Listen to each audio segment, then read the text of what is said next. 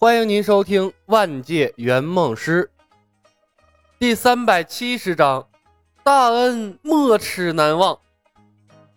李牧把断成两截的轩辕飞剑，还有捡到的小黄书递给了曾叔叔。道友，这些都是你的物件，你看看能不能回忆起什么？曾叔叔抚摸着轩辕飞剑，泪水不由自主地涌了出来。有种血脉相连的感觉，应该是我的飞剑没错。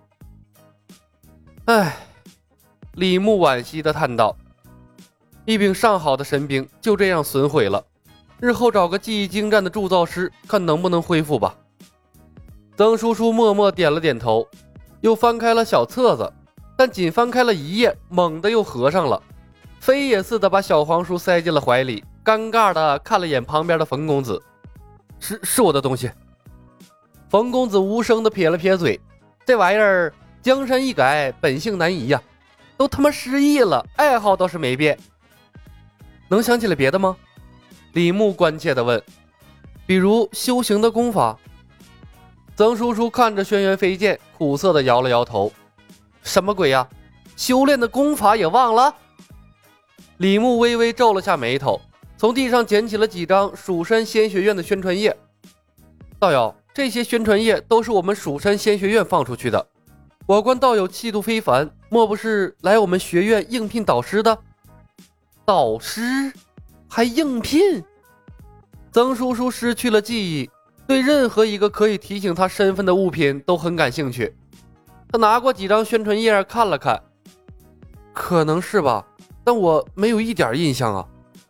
想不起来也不要强求。道友的伤势很重，不如先留在学院养伤。李牧笑道：“说不定什么时候就能恢复记忆了。”唉，也只好如此了。曾叔叔无奈地叹息了一声，挣扎着站了起来。多谢两位道友救命之恩。道友客气了。李牧拱手回礼。天下修真是一家，互相帮助是应该的。回到了河阳城，李牧找了个医生给曾叔叔看病接骨，外伤好治。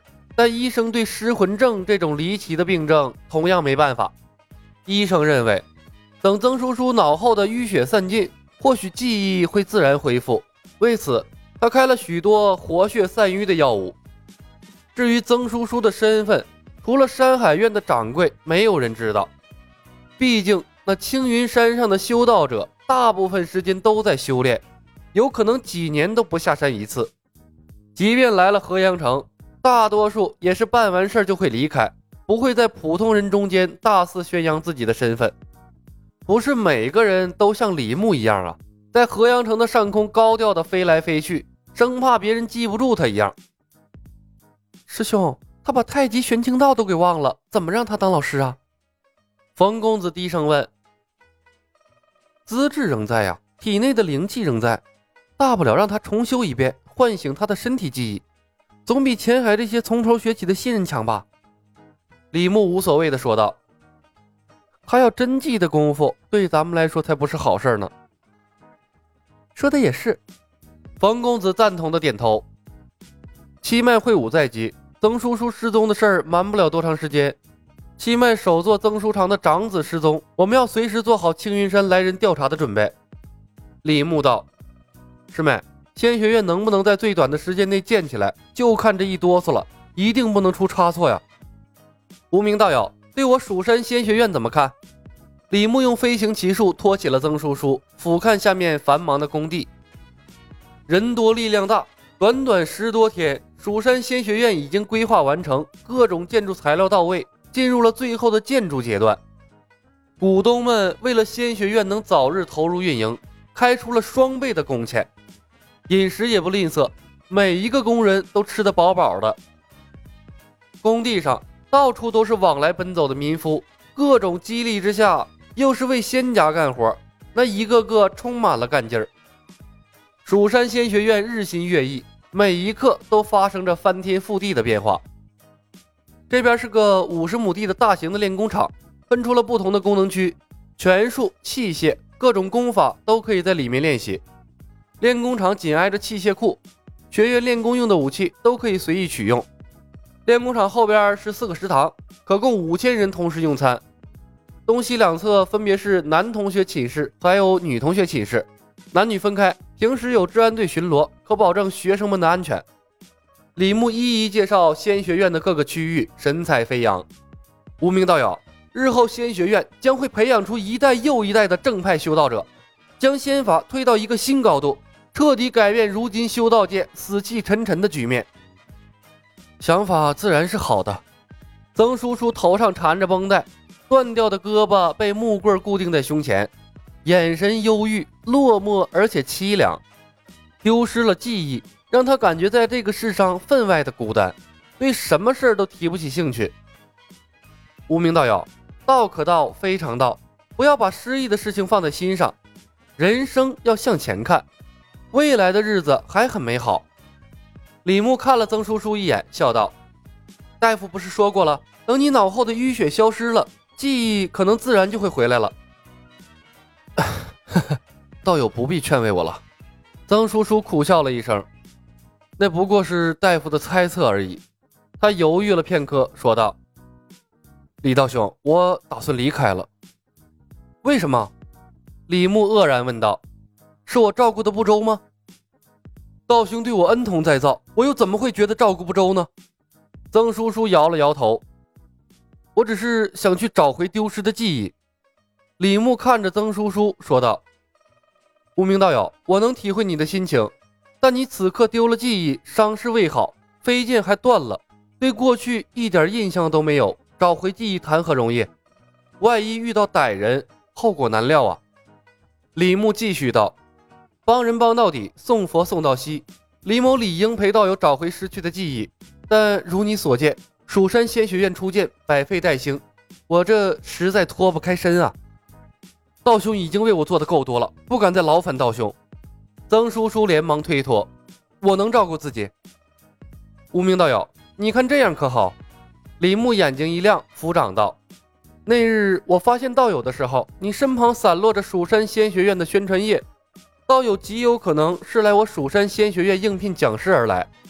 不如你先留下来，一边养伤，一边替我教导新学员。”这个，曾叔叔一脸的为难。无名道友，你先不要急着推辞，先听我说。李牧打断了他：“留下任教有几个好处。其一，道友可以安心养伤，我不用担心道友贸然离去后的安危。伤好之后，记忆若能恢复，万事皆吉。其二，若记忆没有恢复，若有亲属探查道友的踪迹，来蜀山仙学院比在茫茫人海中更容易。其三，等蜀山仙学院安定下来。”万千学员共同陪道友寻亲，总比道友一人更容易些吧？一番安排，曾叔叔感动得热泪盈眶，可他终究还是叹息了一声，摇头道：“道兄好意，无名本该听从，可我失去了记忆，道法武功全都忘却了，留下任教，那岂不是误人子弟？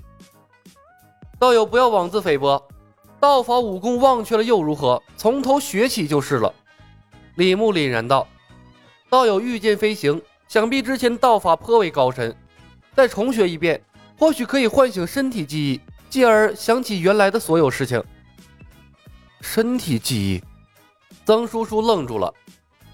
学道千锤百炼，久而久之，肌肉经脉自然会留下相应的记忆，这是常理。李牧笑道：“道友重修道法，唤醒体内的灵气，肯定比他人要快捷得多。”但我已经忘记了所有道法呀，曾叔叔说道。我蜀山有。李牧道。道兄高义，可我即便失忆，也是知道各派之间的修行之法不得私传啊。曾叔叔越发的感动了。哪有什么私传不私传的？李牧摇头笑道。我建立蜀山仙学院，主张全民修仙，本就准备把道法公之于众的。若能帮道友恢复记忆，那更是一件善事。无名道友切勿再推辞了。道兄，曾叔叔哽咽着说不出话来。留下吧，李牧诚挚的微笑道：“帮自己也是帮蜀山仙学院。”道兄已经说到如此地步，无名再推辞太不识好歹了。那就恭敬不如从命了。曾叔叔擦干了眼角的泪水，躬身向李牧行礼。李牧扶起了他，笑道：“无名道兄，高兴是一天，悲伤也是一天。即便不能恢复记忆又如何？生活总要重新开始。男人心胸要宽广才对。”本集已经播讲完毕，感谢您的收听。喜欢的朋友们点点关注，点点订阅呗，谢谢了。